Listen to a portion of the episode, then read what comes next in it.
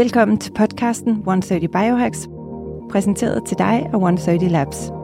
130 Labs er et moderne sundhedsstudie, hvor vi omhyggeligt har udvalgt de nyeste og mest effektive og videnskabeligt veldokumenterede behandlinger og teknikker til at forbedre din sundhed og dit velvære. Alt 100% naturligt. Fokuseret omkring at støtte din krops egen naturlige evne til at hele, regenerere og forny sig selv. Vi tilbyder en helt ny tilgang til sundhedsoptimering, både i forhold til forebyggende sundhed og behandling af allerede eksisterende sygdomme. I vores podcast 130 Biohacks dykker vi ned i videnskaben, strategierne og hemmelighederne bag sundhed og et langt og velfungerende liv. Lyt med, mens vi udforsker de nyeste og mest banebrydende og innovative teknikker til at optimere dit velvære og forlænge din levetid. Fra ernæring og træning, kul- og varmeterapi til søvn og mindfulness, dykker vi dybt ned i den nyeste forskning og ekspertindsigter og giver dig konkrete hacks og værktøjer til at forbedre din vitalitet og føre et liv med optimal sundhed og velvære. Hack dig til en sundere og gladere udgave af dig selv, en episode ad gangen. God fornøjelse. Hi and welcome to 130 Biohacks. Um, as you can hear, this episode will be in English, and um, we have Umahro back in the studio. Thank you. You're welcome. Uh, for those of you who doesn't know Mao, he is um, a functional mediciner, health expert in in.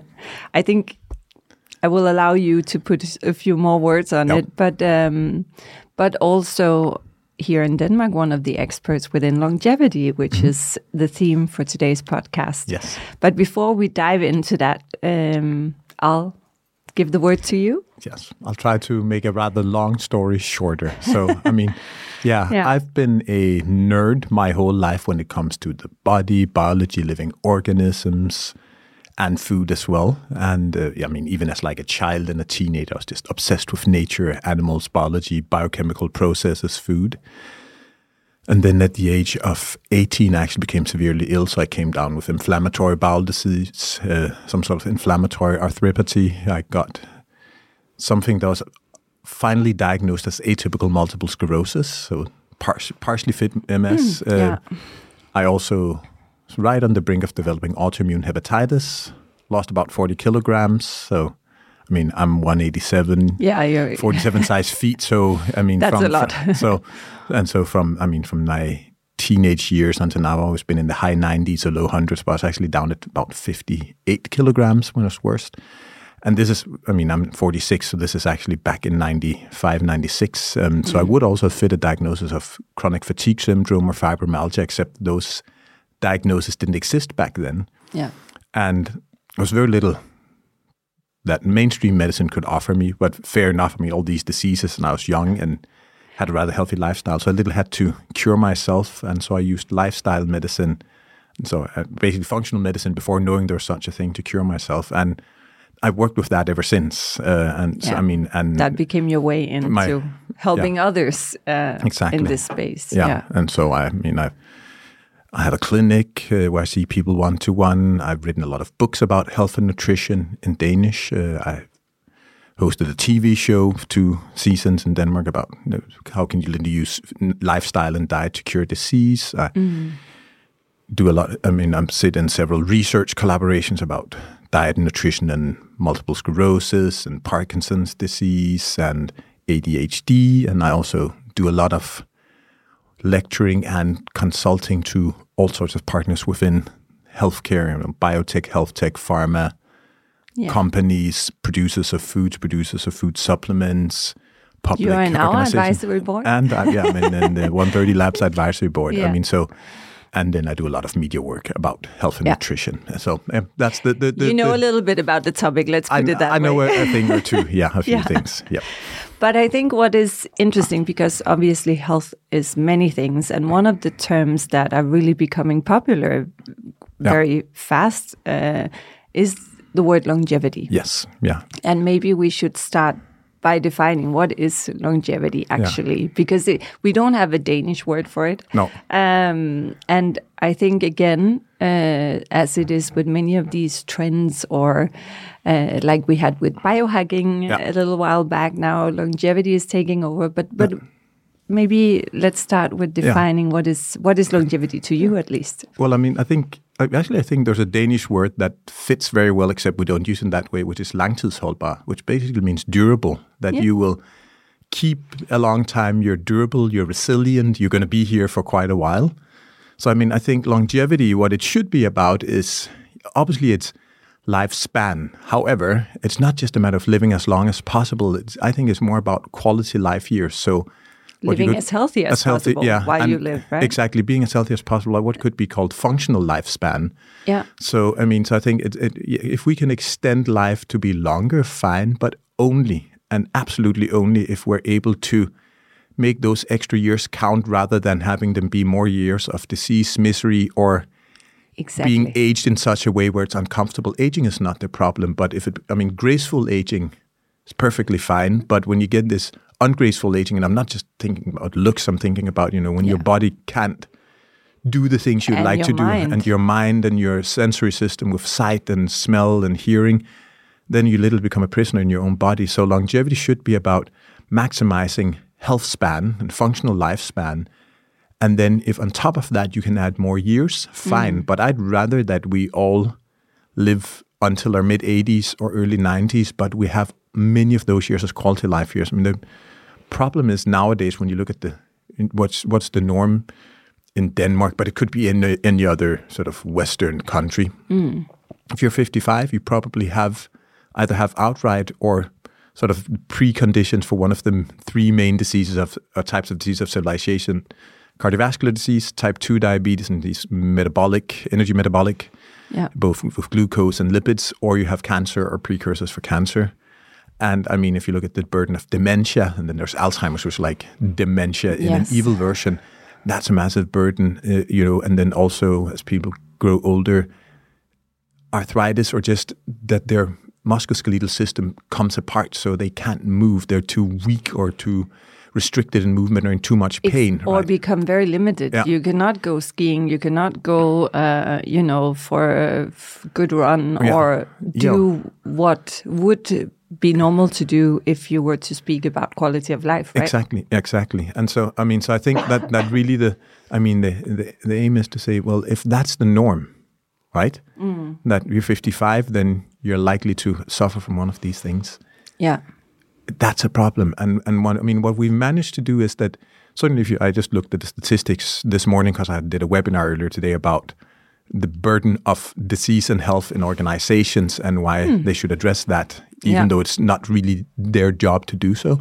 But in Denmark, we've reduced the death rate from cardiovascular disease by 50% on, from 1995 until about 2021. Those are the most up-to-date Yeah. years. So about in a bit less, bit less than 20 years. However, we have many more people who live with cardiovascular disease, Yeah, you know, is- and yeah. who live lives where it's not just they have the disease and then they take medications and they don't feel anything. They, they, I mean, they're actually burdened by it. They're impaired. So I think really longevity is about what can you do in terms of screening, lifestyle, habits, what you do to make make sure that you live as healthy as possible, and then as long as possible. For as long as possible. yeah, but as long as possible it should be the second Agreed. focus or the second goal, not the first one yeah. and you know and then and then there's also i mean but that's more like a philosophical question if we could do we really want to live like hundreds of years i mean the question is whether the human mind and psyche is made for that but i mean that's a whole different very That- philosophical That is, it, it discussion. definitely. Yeah. But but I guess if we take it down a notch and just say, but what if you could add five years Fi- yeah, yeah. or ten years? But Yeah. but I think you really the key point here is who- wants even adding five or ten years if you are uh, basically don't have the freedom of movement Yeah. because you have arthritis or whatever if your brain doesn't function you have Yeah. dementia i mean is that quality is that even something we would wish for exactly i mean um, yeah so i think it's you cannot talk about expanding our lifespan without talking yeah. about health Yeah, so- span as well Exactly. So, I mean, so the, so then comes down to what's longevity then? So I mean, that's what it is. It Yeah. may have a long health span, and also have resilience. So even if you have to grapple with disease or some sort of damage, you're as resilient as possible. So you can, you know, you, you rather than you, you know, this, the disease or the decay this defining you is like okay Yeah. this is me there are some things that aren't working perfectly but for you know, look from a helicopter perspective or on the large scale, I'm doing really well, and it's not limiting me in any major way. Yeah. So I mean, I think that that should be the goal. And then, of course, then the next question is, well, what do you do to achieve longevity or maintain longevity? Exactly. And and I really, I'm sort of a very much basics first guy because I mean, people, you know, they say, oh well, NAD, resveratrol, uh, you know, uh, Exactly. Lots of spur, terms right spermidine, Yeah. uh, intermittent fasting, which should be called time restricted eating, but that's an, another Yeah. discussion for another time. You know, I mean, all these things, Yeah. but they're really they're like the cherry on the cake. They're not the cake itself. I mean, the first thing if you want to achieve longevity is don't die or suffer from diseases of civilization or aging. So, you know, before we do, do all these super fancy hacks, well, what about just getting things right to make sure actually you won't be part of the diabetes or pre-diabetes burden, the metabolic syndrome burden, the Exactly. cardiovascular disease burden, uh, the cancer burden. I so much And agree. so I mean, so so so first, I mean, before that, because we like get really caught up with all this super advanced stuff, and it's like, well, first of all, it's like the size of effect. How much will it add? If you take, you know, if you're in a sort of mediocre state of being, and then you take NAD or take resveratrol, whatever, you might add, I don't know what, half a year, a year to lifespan, but.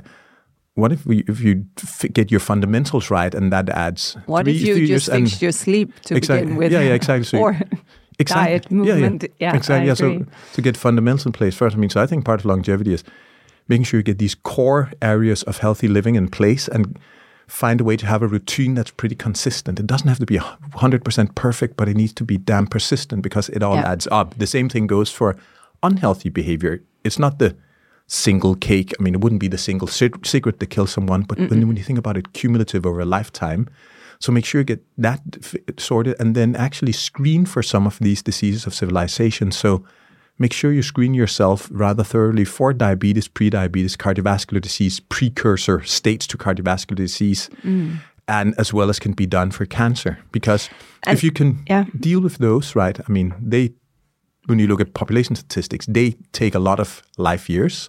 And then, as I said, we're much better at keeping people alive with these diseases now. But then you're back to sure, But You- what quality of exactly, life is yeah, that? yeah, and is that a life to desire? So it's Yeah. much better to actually prevent it because I think what is so interesting about all the diseases and that you mention is that we also know by now that lifestyle can change it. Exactly, You yeah. can actually prevent it Yeah. with the right lifestyle, at Exactly. least for a, yeah, or it's a large proportion. to a large yeah, yeah. I mean, yeah. Of course, there are always, uh, you know, there are always exceptions and so forth. But in general, we see that you can actually prevent many of these things Exactly, with the right lifestyle. yeah. So, but but now you say, but but how do you screen? Well, Because yeah. that's an interesting and say, okay, yes, I would love to screen, but Yeah. what uh, do I do a DNA test and see if I'm predisposed for Yeah. cancer in my genes, or how do Yeah. you do it? well, I mean, the, the first thing I'd say is, uh, pardon the language, don't do stupid shit. I mean, so the first thing, Yeah. no, because those are the things that co- cost the most in terms of disease burden, death burden, and sort of uh, aging, ac- accelerated aging. So smoking, if you smoke, find out how to stop. Might Yeah. be easier said than done. And all these tobacco-free, nicotine-based products, they're not exactly healthy. They're, they're, I mean, they're I wouldn't say they're healthier. There might be less unhealthy, but they're still an issue. So you can't say, well, I don't smoke, I just use nicotine, Mm. and thus I'm home safe. Might be something you need to do short term for transitioning off. That's Yes. fine. So I mean that don't drink too much. I mean so and you know because that really costs. And then get like fundamental lifestyle. So make sure you get your sleep right because we can see sleep deprivation has direct biological effects and damages you directly, but also when you're sleep deprived, then your diet tends to become absolutely absolutely shambolic. Yeah. You won't have time and, and energy or energy to exercise and move. Exactly. You're more stress prone and all these biomarkers we could look at whether that's blood pressure, you know, blood sugar levels, uh, hormone production, hormone balance, uh, hormone sort of control, hormone homeostasis, even lipids, you know, triglycerides, cholesterol levels like that. They will actually be knocked off by sleep. And also, if you need to change something unhealthy to something that's healthy, or at least not decidedly stupid from a biological point of view, well, if you're sleep deprived, you're going to be. It's going to be very hard because having the energy and the willpower and the resources to do that. Exactly. So that, and then make sure you get movement in. So found like I mean I distinguish between movement and training. So make sure you move every day. So moving be walking, cycling, you know, walking your dog, pushing your pram or trolley, whatever, you know, with your kid or your baby, anything along those lines. And whether that's in your you know, on your free time, whether that's know, transport, as my good friend Jakob Søndergaard says, transport, not as sports and mm-hmm. gender identity and anything, but make transportation into movement. So yeah you know, whether that's walking, cycling as much as possible. You know, so do that. Make sure at least half an hour a day, uh, and ideally an hour. Yeah. And those ten thousand steps, they, I mean, it's true that the minimum threshold for anything is probably about three thousand steps a day, but you can see as people get closer to ten thousand steps, that gives them more health. So, I mean, there's the minimum dose to have any benefit, and then there's yeah. where you get a lot of benefit compared to your effort and then train. Make sure you get some training done several times strength a week or more. Strength training, I mean, to build muscle mass, right? Strength training, yeah, to m- maintain muscle lean mass and also to maintain musculoskeletal function. Mm. And strength training also has a you know, beneficial impacts on blood pressure, blood glucose regulation, and also make sure you get some cardiovascular. Yeah. On top of like the base of cardiovascular will be walking, cycling, but then also get some more cardiovascular and dependent how much depends on much how much time you have. You, if you only have a little time, then make sure you get in some high intensity intervals, maybe once or twice a week. It doesn't have to be that long for health effects. Then, if you want to be a really good athlete, that's another yeah, story. Yeah, that's obviously a, a, completely different yeah, strategy. But yeah, so do that, and then also stress control actually. Mm. has major impact. So, I mean, and we can't control all external stressors. It would be nice if we could, but we can.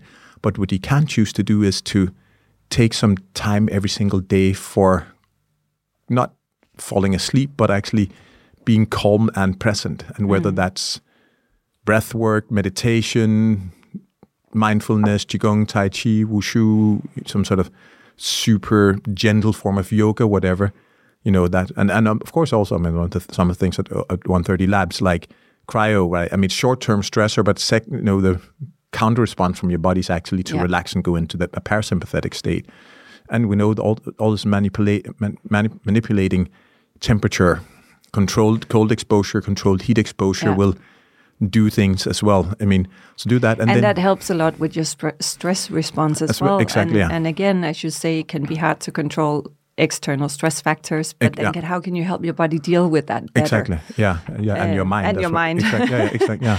and, so yeah. yeah. So you do that, and then get your, your fundamentals right in terms of what you eat, mm. uh, and so I mean, it's, there's this popular saying, it's not what you eat, it's when you eat. And my answer to that would be, and I'm just be frank, shut up. it's what you eat way before it's when you eat. Yeah. It does become when you eat if you eat too frequently, to, as in that makes you eat too much or eat the wrong things. But the most fundamental is make sure you get a boatload of vegetables, berries, and fruits every day. And all those people yeah. say, oh, don't eat the vegetables, they're dangerous. I'm like, yeah, you can shut your trap as well. Uh, and you know, the people say, don't eat fruit, it's full of sugar. Hmm, let's look at some population statistics. So, what yeah. study shows people get ill from eating apples or pears or plums or bananas or mangoes? None. Yeah. High fructose consumption, sure. But when you look at the studies, the people who eat a lot of fructose, that's just a marker of a massive consumption of refined sugar because all the sugar we add to soft drinks, cakes, breakfast cereals, and so forth. Exactly. That's 50, glucose, fructose 50 50. So, those who say, well, when you measure it out, the high fructose consumption, it's not because they eat bananas and apples and pears. It's because they eat refined yeah. added sugar in copious, ungodly amounts, or drink it right. And so that's so that's the issue. Yeah. So, so so get a lot. I mean, at least I say eat a plant based diet, not as in you must only eat plants, but where have at, the base of your diet yeah, be, be vegetables, berries, and fruits, and you know so have that at least half of what you eat, half your plate. Uh, what and, can I ask you just on that note? What are your thoughts on greenies? I mean, it's become very popular for people super, yeah. to if you have a hard time getting enough plants, uh, vegetables, yeah. do the smoothie. They count, yeah, yeah, yeah, I mean, any you know, just get them any way you can. So it doesn't it? It's okay. They are yeah, that they are liquid. It doesn't have to be solid. Yeah, uh, whether it's a greenie or smoothie or you just eat them raw or you eat them broiled, stir fried, yeah. you know, just sauteed, steamed, you know, anything counts. As long as you don't like, obviously, if you eat all your vegetables in cheese fondue, that's yeah, not going to count. Or you put them in a deep fryer, but otherwise, you know, yeah. Every, uh, anything else counts. Yeah. And so do that and then make sure you get adequate protein from healthy sources. I mean, it's so simple, but it means, especially when think longevity, we can see from the studies especially as we grow older, we actually need more protein, but we need healthy protein sources, right? So I'd Yeah. say get a good palmful or fistful of protein per main meal, and, and that would be three times a day. So if you are eating using any of these sort of restrict time restricted eating regimens, what you must not do is have that be at the expense of protein intake. So if you're Yeah. going to do eight sixteen or six, you know, uh, six eighteen, whatever, make sure you get three meals, or at least if you eat two meals, that you get a good solid three palmfuls or fistfuls of quality protein throughout the day. And if you're as when vegetable layers and fruits, if you want to get the, like to be super simple, make sure you get six good handfuls or Yeah. fistfuls of vegetables, berries, and fruits per day. And so that's because all this, you know, time restricted eating, and some people call it intermittent fasting, but fasting is probably not anything less than 72 hours. Sure, in studies, I mean, there's the now there's a TV program here in Denmark, right? Uh, you know, Snyd din alder. Yeah. Um, and and so they had and, and, age, yeah, yeah. and and and also and then the uh, researcher Morten Scheibye, uh, Olsen, he's done some studies with elderly people and put them on a time restricted eating regimen, and they get healthier. So people tend to think it's the pause, but it's not. All of the effect, or most of the effects, because if you only have eight hours to eat, you're going to stop overeating. You're going to stop snacking. So Yeah. a lot of mindless crap, you know, is not going to get into your body. And then when you eat, you're going to be way more aware of what you're eating, right? Yeah. So it, so it's it, it's certainly a way of creating sort of the framework uh, or an environment that will help you make better choices for eating. But it's the choices, not the timing. Because all, in all the comparative studies, if you then have people who do eight sixteen or you know four twenty or whatever, and then you track what they eat, and which of course becomes healthier than what they ate initially, Yeah. then you can take another group of people and ask them to eat the same food as those from the time restricted eating, but spread it out over 12 hours. They get exactly the same effect on blood pressure, glucose, lipids, visceral fat, total body fat, and so forth.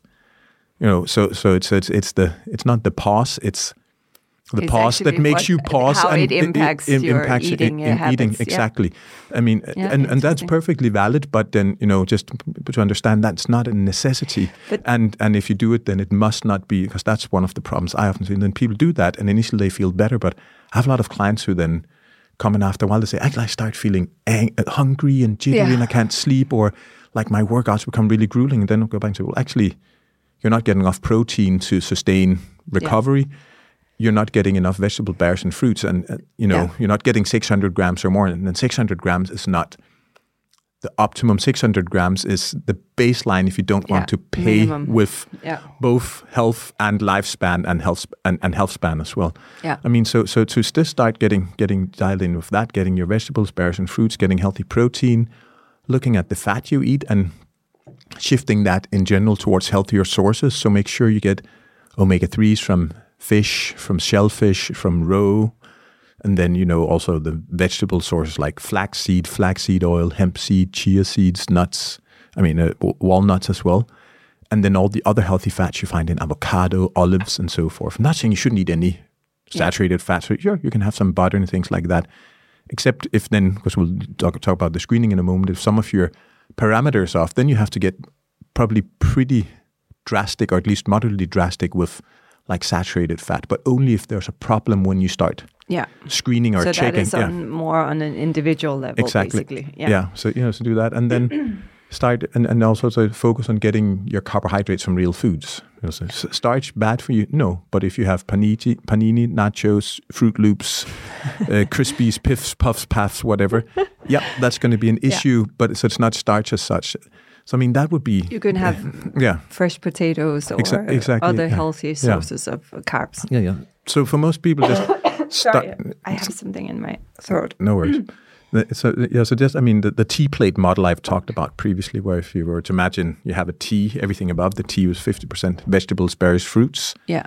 and you have two quarters left. One quarter will be healthy protein with some healthy fat, and the last quarter is going to be starch from real foods, potatoes, not chips, Yeah. not French fries, you know, Yeah. or whole grain pasta, rye bread, yeah. oats, uh, Good. oats. legumes like lentils, chickpeas, beans, brown rice, red rice, quinoa, wild rice, black rice, and so forth. Yeah. That's going to be your dietary foundation. And if you look, there's a British study where they looked recently where they looked at people who were eating either sort of a typical, whether you want to call it semi-healthy or semi-unhealthy industrialized diet, and then they compared it to be, uh, people eating a diet that was very much like the T plate.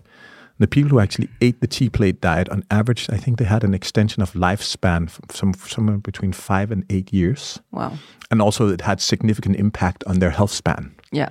I mean, so so so hold you know, so getting that sh- done and do it repeatedly over a lifetime or the rest of your life if you're not Yeah. if you you know if you're getting started now, way before any of these other things. You know, I mean, and so that's the foundation, and you know, and then we can start talking all the The hacks, The hacks and- and things like that. and uh, Yeah. and what Bryan Johnson or uh, here at home, Yeah. Emil Thorup, uh, and, and medi- yeah yeah and play with, and Yeah, yeah. and, and that uh, there's also an interesting talk in that. Yeah. But but I'm I totally agree. The problem is if your foundation is not in order, you won't really No. won't really make a change. You can use a lot of time and money on something that Yeah. won't really make a significant impact. Yeah, yeah. Well, I mean, it's like if you put a pair of uh, Christian Louboutins on an elephant, Yeah. it's still an elephant. It's not, oh, I'd like, Wow. you know, look fancy Long, and, and legs. yeah, yeah, and, and super, you know, dainty and Yeah. elegant. Like, uh, no, that ain't happening. Yeah. Um, so, I mean, so, so, so get those things in place. And then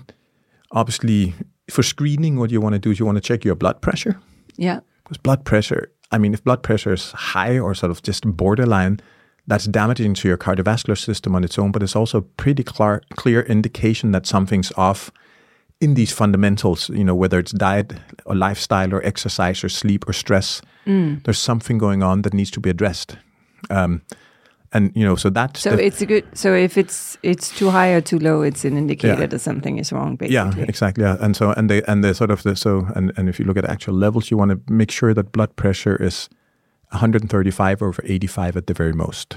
Yeah. If you get up to 140, 90 or higher, that will that's definitely associated with pathology, physiological damage, disease, and and a shortening of both health span and lifespan. Yeah.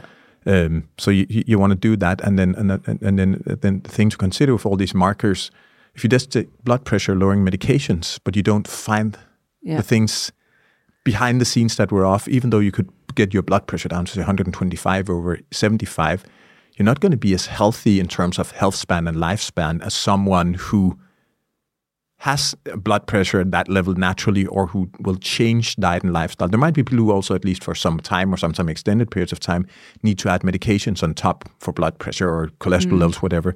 But if you just use a medication, or just use is wrong, if you use a medication to bring that single marker down into the normal range or out of the sort of red zone, that's not going to give you the same effects when you look at it statistically as if you're there on your own or if you get there on your own. Yeah. yeah. yeah. because there are all these other things Yeah, going on that, that haven't been addressed. So you want to check that. Then you want to obviously check your blood glucose, uh, so especially your hemoglobin A1C, which is like, you know, tell you about how you, what your blood sugar's Yeah. been like for the last um, three months or so Yeah. and they're, they're, you have the limits that are used to identify disease, but you actually want to go somewhat lower. So for hemoglobin A1C, if you use millimoles per, per mole, which is used in most of Europe, not in the US, but mm. millimoles per mole, it's 48 millimoles per mole or higher suggests you have diabetes. Then you have to figure out whether it's type 1, type 2, Yeah. type 1.5. There's something considered type 3 as well, or gestational diabetes. 44 is okay from from a medical perspective. If you're 44 higher than it look, you know, it's like you're you're headed towards disaster. But ideally, you want to be in the 30s, between 30 and 39. So there's this Yeah. step before you get into the pre-diabetic range. So if you're in a pre-diabetic range, you would you would put awareness to that and Yeah, yeah. start looking into how to lower that number. Yeah, or even the pre pre-diabetic. Yeah. Because pre-diabetic, from a medical perspective, is 44 to 47. But I'd say 40 and upwards Yeah, is is already a cause of concern. be, yeah, yeah. And, and and especially because and, when if blood sugars are off, that I mean, can't just be st- straight indication that you're getting too many calories in compared to what you're using. Mm. You're not moving enough. Your lean mass is too low. Could be caused by excess adipose tissue, especially if you have a lot of visceral fat. So you know, intra-abdominal fat, or when you start getting fat in your liver and in your pancreas, mm. it, it could you know that could be the cause. It could stress and lack of sleep can cause that as well. there are certain nutrients that will impact blood glucose handling. Um, low vitamin D, low magnesium, low vitamin B1, low chromium, and low zinc.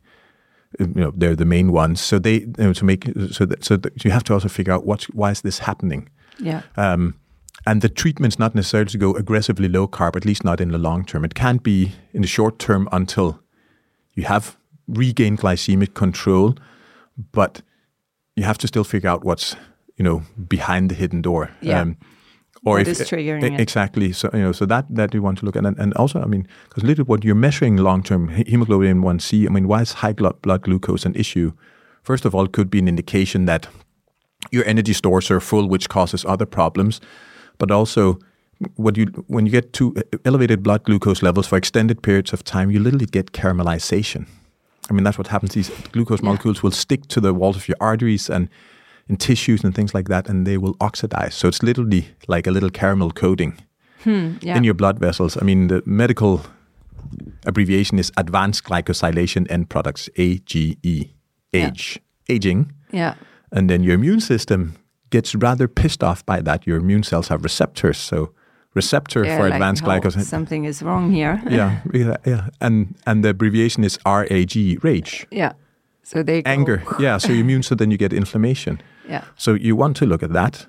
Then you obviously also want to look at cholesterol levels. So you actually want to look at your lipids. Um, It, and that's interesting because I feel there's years back. Yeah. Uh, there was a lot of talk about cholesterol levels, and then it was. I felt, you know, then it swifted a bit. Oh, it's Yeah. not that important, and Yeah. and yeah. So Yeah, I'm very curious. What is your It- well, perspective? It is well, important. It is important, but it's not the only thing. Yeah. I mean, that's the problem. Was portrayed as just about cholesterol levels and nothing else plays a role in as a marker of health or for cardiovascular disease. Of course, there are other things going on, but then you have the tri- crowd like, oh, it doesn't mean anything. And I mean, pardon the language, but they're equally stupid. Yeah. That's just not true. We, if you look at any population study, you can see that lifetime exposure to LDL cholesterol is one of multiple things, not the only thing associated with calcification and atherosclerosis, and thereby end of debate. yeah. But that's not to say you just want low LDL and everything will be good. I mean, because there are many other things but, that but that is just back to Yeah. again a functional perspective that Exactly, you yeah. cannot look at things isolated when No. we talk about health or longevity or sickness exactly. Yeah, yeah. it's it's a mix Absolutely, of a yeah. lot of things Exactly. Yeah. So Yeah. So you want to look at total. You want to look at LDL, HDL, and if you can measure the VLDL as well, and then triglycerides. yeah And so, and so you want higher uh, uh, HDL. You want as high as possible within the normal range, because the HDL particles are protected. So HDL particles cannot be become part of the atherosclerotic process with narrowing of arteries, calcification, and so forth. And they can actually clean up a bit of the mess. So they're Mm. Yeah. kind of like a, you know, a vacuum cleaners. They pass along. They can actually soak up a bit of rancid cholesterol particles and lipid deposition in your arteries okay so you want and then you want LDL in within an acceptable level as well. And then VLDL also especially precursor to LDL and then triglycerides they're the measurement of the amount of fat in blood. And just for those who doesn't know these terms or okay so the, so where would you how you would go and get a full blood but- checkup yeah, and yeah, that but- these are some of the biomarkers Yeah, yeah. that will be part of your, they, yeah, your yeah, test result they are, and I mean, and they're often used in in in health screens. If you go to your GP and get a screen, yeah and so you want to look at the absolute levels, but you also want to look at the ratios. You want to have plenty of HDL compared to total and LDL. That tells as much as the absolute levels of total cholesterol and LDL cholesterol. So you want, if you take LDL and divide by HDL, you want to have to be less than three. So less than three times as many, uh, you know, Yeah. less than three times as much LDL cholesterol as HDL. And total, com- you know, divided by HDL, you want to be less than four. So you want at least a quarter of all the cholesterol and the types of cholesterol particles in your circulation to be HDL particles because they're protected. They cannot Yeah. become part of the process and they're slightly protective. And when you look at LDL compared to HDL, you want, if you get three times as much LDL to HDL or more, then that's a risk marker on its own, even if the absolute numbers are fine. Yeah So, so you want to look at that, and then you know, and so and you could also look at some of your markers for liver function because they will tell you. I mean, they could of course be effective if you've just had a f- the flu or a sore throat, whatever. But if you drink a bit too much, they'll be elevated or high in the normal range. But also, if you get this visceral fat, yeah fat that is literally in your liver, of course that's going to impair liver function. Uh, and then, and so and so that's the other thing. You also want to look at body composition. Yeah. So, and weight is not the most important parameter. The first thing to look at is to measure body fat, both the amount and placement. Exactly. And so, especially placement, I mean, where things become really problematic is when you have a lot of visceral fat. So, that's this fat inside your abdomen, or even worse, when it starts accumulating in your liver, your pancreas, and your heart. So, you have now organs that aren't supposed to be fat storage depots that are forced to store fat. And your pancreas is supposed to help regulate blood sugar levels uh, and also just uptake of nutrients from blood into tissues. So obviously, if your pancreas is kind of it's become baconized or the, the, the human foie gras, then, then it's a then it's an issue. And the same Yeah. thing with your liver, because your liver plays an intricate role in controlling blood sugar and lipid levels. But if your liver's chock full of energy, Yeah. so it's like I've got you know I'm baconized all the way up to my eyeballs, so I can't Yeah. help you regulate blood sugar levels or or or lipid it levels. impact a lot of other things. And also like Yeah. the you know your liver's supposed to clean your bloodstream for waste, whether that's your from your own body or things that come in from the outside, heavy metals, whatever. Of course, if your liver's become baconized and the human foie gras, that ain't happening any day soon. Mm. And then if your liver is pushed as well, it starts pushing inflammation. Yeah. So the other one you want, want to look at is these, if you have these markers of chronic low-grade inflammation, that could be HSCRP, high sensitive CRP. It could be SUPAR as well. Mm. Yeah. Is another marker that would could Yeah, also go that myeloperoxidase, also, but yeah. that's not really available in the market yet. And so, because you have this low-grade chronic inflammation, one thing is okay, you have high levels of inflammation because you have a sore throat, you broken Yeah, your wrist, that- I whatever, mean, and that, that happens. Yeah, yeah. So that's like natural, short-term yeah. warfare, but but low-grade chronic inflammation is almost like imagine that your body's constantly in a state of war. So anything that's maintenance, repair, no, no, we're in a war footing. And so we're going to focus on that and forget yeah. all the yeah maintenance, repair, rest, yeah, exactly, restoring. and we will put, and, and if you have chr- chronic low-grade inflammation, you're going to push more energy into your bloodstream, more blood sugar, more fat, because you're in a war state. So you definitely Yeah. want to make sure that there's supplies for the troops, but Yeah. that can comes at the expense of this caramelization, atherosclerosis, and so forth. And then also chronic low-grade inflammation means that that your, your your immune system becomes a bit more aggressive. It's like shoot first, ask later, or don't ask, just shoot and ignore, Yeah. uh, right? Or shoot more people to make sure they don't tell on you.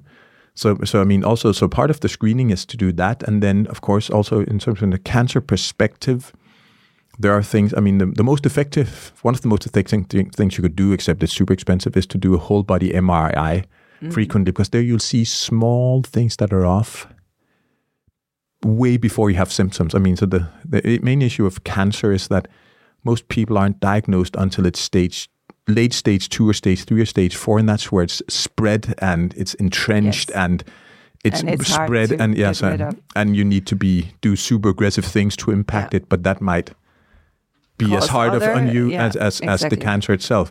So if you can catch cancers early Yeah. In stage one, they're usually localized. so But are there other ways of screening for that? Because as you say, uh, the scannings are yeah, hard to come by and they're super expensive. Yeah. So what would I mean, one of um, the things that's emerging, but is still sort of somewhere between lab bench and slightly available, are what is what's called a liquid biopsy. yeah So blood tests where you look for circulating metastatic stem cells. yeah So if you can find even low levels of cancerous cells in your bloodstream that are sit, floating around trying to find somewhere to settle and congregate and Mm. cause, then you can see things early. yeah okay. so that's uh, also emerging. Of course, we don't have really good long-term data on how many cancer deaths or full-blown cancers that might prevent because it's so new, but it's certainly available. We can find things now, or ostensibly find things before you can actually see anything, before you have a solid tumor where it's very small, and then you can act. Yeah And in that sort of screening, also what you'll do is you'll get ideas of the molecular characteristics of the cancer. You can start actually thinking about what would most likely impact its growth, either feed it or shut it down, Yeah. whether that's lifestyle or medical and pharmacological treatment. So, And what about? I mean, there are some DNA tests in Yeah. terms of cancer, for Yeah. example, There- other uh, conditions that that could kind of show D- if you have a pre. yeah, well, uh, DNA tests can be they have they can be part of comprehensive package. They cannot stand on their own. So, No. I mean, the way the, so what can what can good DNA tests do? They they will tell you where you might be more vulnerable. So they will. I mean, So it's it's a good indicator where to be more careful. maybe and- be and more prudent. Yeah, exactly. Yeah. So so where to put your you, attention here. You Yeah, need yeah. to be be aware of your lifestyle or yeah or, things, s- s- or, screen more screen frequent, more frequently. Exactly. Yeah. Um, and so so that's what D- DNA tests And- can do. And but they're still. I mean, always remember the name Yeah. the, or the saying: "Genes load the gun, environment pulls the trigger." Exactly. So if someone has a gun and Yeah. they've even loaded, you know, Yeah. put a clip in or put a bullet into the chamber, as long as no one presses the trigger, Exactly. or if you direct the gun away and they press the trigger, but then you just shoot into a wall or into the air, obviously, unless the Yeah. bullet comes down and hits someone Yeah. on its way down, right? Then that's not going to cause problems. So DNA tests can certainly, I mean, I use DNA tests in my clinical work, both one to one, also some of my group Yeah. programs. But it's to make people aware of, okay, here are some of the areas where we need to So- look, or also they can help you if you then have a problem where you're not responding as expected to sensible treatment, be that lifestyle or pharmacological, and say, ah, there's this little tidbit, so you're going to react differently, very for some differently to for some something. Yeah. yeah. Um, and and I think this is because I think it's an important point that you can use this actually as a very powerful tool in maybe preventing disease in the future Yeah. instead of i think there's been a lot of discussion and many people have this like oh i don't want to get tested i don't want to know it's like i get a death uh, yeah, yeah, yeah. But you know yeah. uh, put down but but no it's as you say yes you might have uh, be predisposed for something Yeah, or you, or you might have you have more vulnerability. Yeah. I think would be more a the- more appropriate yeah, way of putting it. that- vulnerability. that, yeah. yeah, so- but it doesn't mean it, it will happen. On No. the contrary, knowing that you're more vulnerable Exactly. in this area might actually help you prevent it. Exactly. Yeah. So it's it's almost like it will give you a good roadmap of either in terms of screening or doing what's must do or must screen, focus on, check in regularly, what's nice to do. Yeah, So good, but not absolutely crucial, and what you shouldn't do either because you're not going to respond, or you, it might backfire. So I mean, as, a- as an example. Um, some of the genes that impact cardiovascular disease risk and also impact what happens with lipids. You have a gene called ApoE4. So if you have that gene variant, you're com- super sensitive to fats in terms of what happens with your, you know, with cholesterol levels and lipids and also atherosclerosis. Or if you have ApoC3, if you have off versions of that, that also pushes you for really aggressive overproduction of triglycerides, mm. fat that goes into the bloodstream.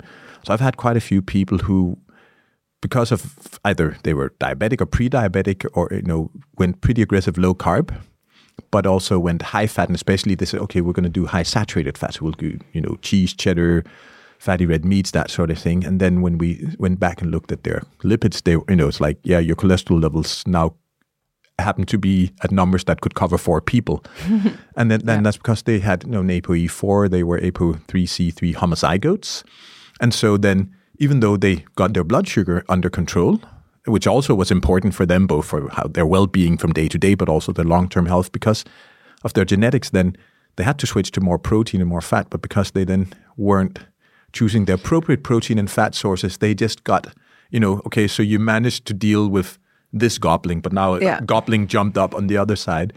But then knowing that, so, okay, you can, we still need to keep you sort of lower carb because otherwise your glucose levels just yeah, come out of control. But we're going to have to put you on the avocado, salmon, almond, tahini, sesame seed, olive, olive oil, yeah, guacamole, LCHF, yeah.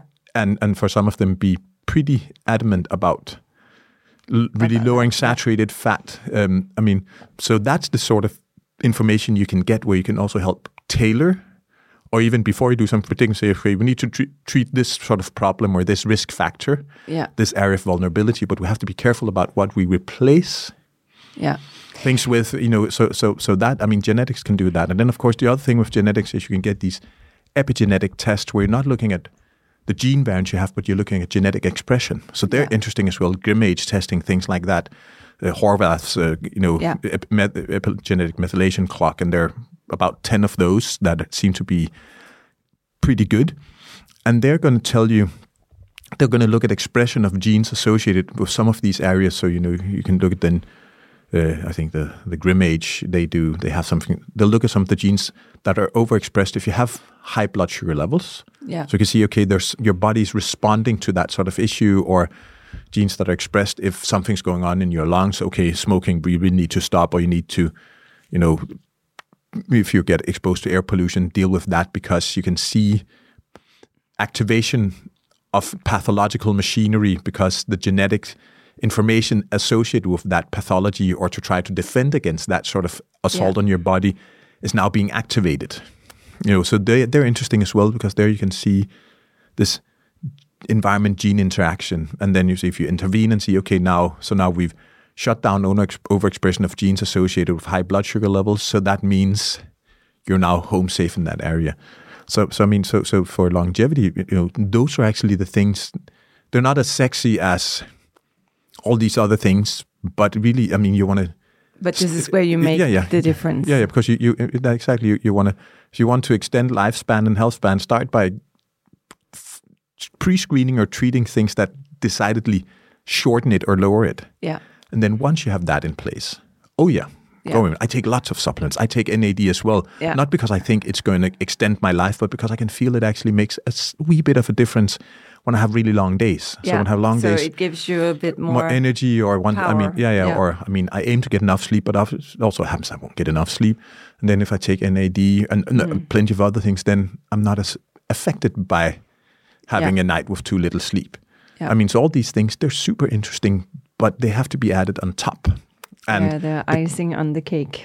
Exactly. And the question is, if you have the fundamentals in place, if you add these things, they might, but they're probably not going to do really crazy things in terms of health span and lifespan. But what they might very well do is they're going to make a difference to your performance, how you feel. And I of was, course, I was about yeah. to say that I think for me, I feel these elements are more about your performance now. It's like your how do you how, Yeah. how do I feel today? How is Ex- my yeah. energy levels? Exactly. How how is my Yeah. focus? My you yeah, yeah. know cognitive uh, Exactly. sharpness, Yeah, yeah. Uh, stuff like that. and and then and that of course might help you get the motivation or the resources to change the To- major things. Exactly. So I mean, the other thing I was talking about 130 labs. I mean, uh, Uh, if you look at cryo, or if people you know cold exposure, they go in a tub full of ice cubes, or go jump in the ocean. You know, Yeah. winter, winter bathing, that sort of thing. And people say, "Well, I started doing that. I lost a lot of weight." And so, I mean, because you do the calculations, say, okay, you probably got a bit more thermogenesis from the cold exposure, but that's not going to explain the major weight loss. It's not that your energy ca- calorie expenditure went up by Exactly. that much. But it, what it might well well have done is, okay, so you were stressed, and so you ate more, you ate less healthy, you didn't sleep very well, and then you get cold Yeah. exposure, heat exposure. So Your stress levels stress went levels down. were down, or, Your sleep yeah, yeah, improved. your sleep improved, or or all of a sudden it sort of got you in touch with your body. So you all of a sudden all these internal cues you've mm. were way more aware of those. You could feel them Yeah. and respond to them, and that then made you change your behavior. Yeah. Just as I said, like with the time restricted eating, most of the effect is probably because you create an environment or framework that will help you change less beneficial behavior and encourage beneficial behavior. And of Yeah. course, that's perfectly. I mean, if, if, if you get that effect uh, and it's because it helps you do something else, whether that's consciously or subconsciously, that's still perfectly cool. I just think we should also be aware of the mechanism effect for many of these things. exactly. No, So, I very yeah. much agree. I just a, a question around the testing and screening because I think today or now there are so many d- different home tests Yeah. and things you can test, uh, Yeah. get a test online, and and and they promise a lot of things. What is your what is your take on that? I mean, how trustworthy are these compared to coming down to you or to 130 Labs or your doctor and get like a proper blood test, the super Mm. Yeah. test, do the body composition analysis, Well, all these yeah. elements? I mean, can you just go online and, and I do it? I mean, Was that leading? yeah, no, no, but well, I mean, and then the and the answer would be yes and no or no and yes. I mean, Yeah. a, not all, but a lot of these tests, if you look at them from a lab perspective, they're probably pretty good. I mean, they're that the measurements are accurate and so forth. Yeah. The problem is taking a single mark and using that as the basis of everything. So it's more what you do with that information because it's one piece of the puzzle. I mean, that goes Yeah. with anything. SUPAR is a really brilliant way of measuring this background chronic low grade inflammation. But you can't just use SUPAR, you know, to no, measure no, health. It will tell you, no, uh, but then you uh, need to figure out why do you have that low Exa- grade yeah, yeah. information? Where Yeah, is yeah. it coming from? And Yeah, yeah. SUPAR cannot show you that. It Exact- can only yeah, yeah. show you have it. Yeah. Exactly. Yeah, yeah. Or, or you, I mean, or you could have a, a perfect SUPAR score, a perfect HSCRP, but you could still have high blood pressure. Yeah. So you, you know, so then if you say, oh Yeah. well, my inflammation, my background chronic inflammation, there's not anything, nothing's going on there. Yeah, but if you have high blood pressure, because usually if you have high blood pressure, you'll also have some low grade inflammation, but.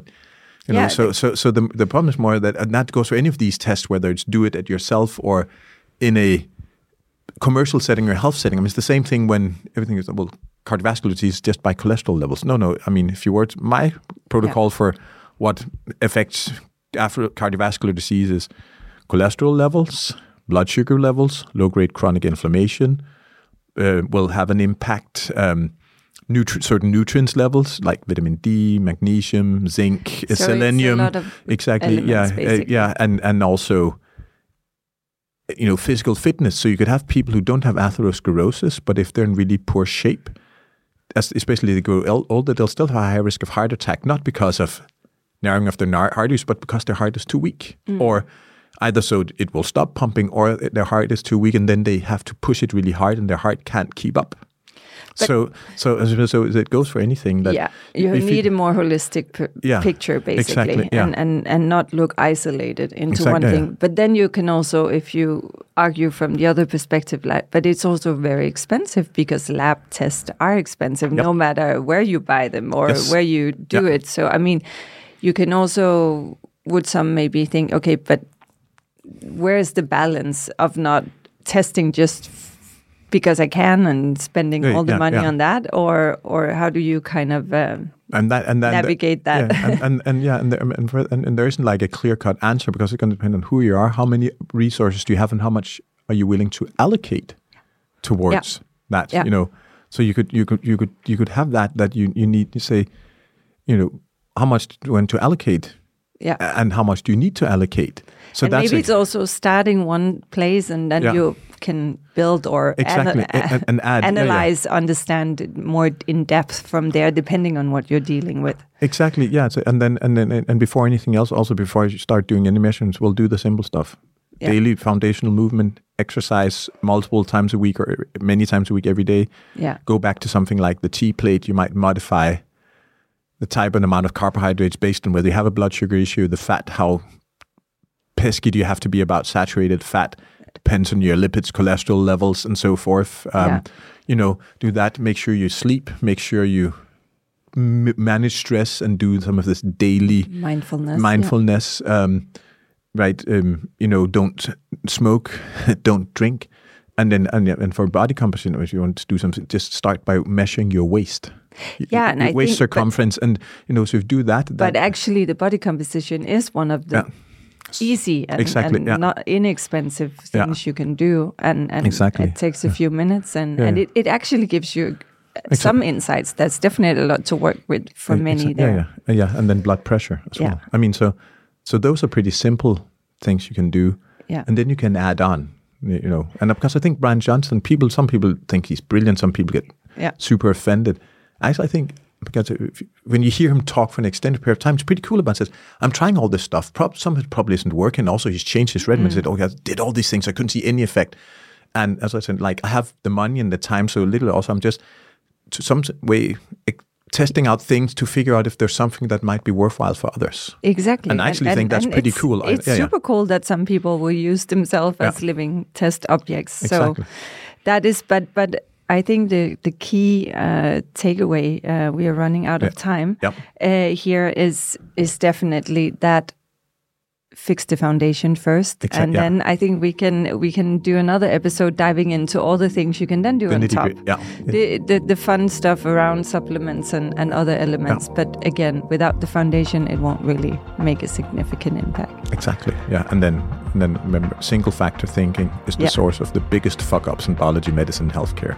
yeah you have to look at your mind and body as a whole Yeah. health as a whole you cannot No. just yeah isolate one one symptom one element one body part Exactly. Yeah. thank you so much Thank you. Umahro thank you guys for listening And um, yeah, hope to uh, and yeah, see you again soon. Not see you, hear you again soon. Yeah. Thank you. Thank you.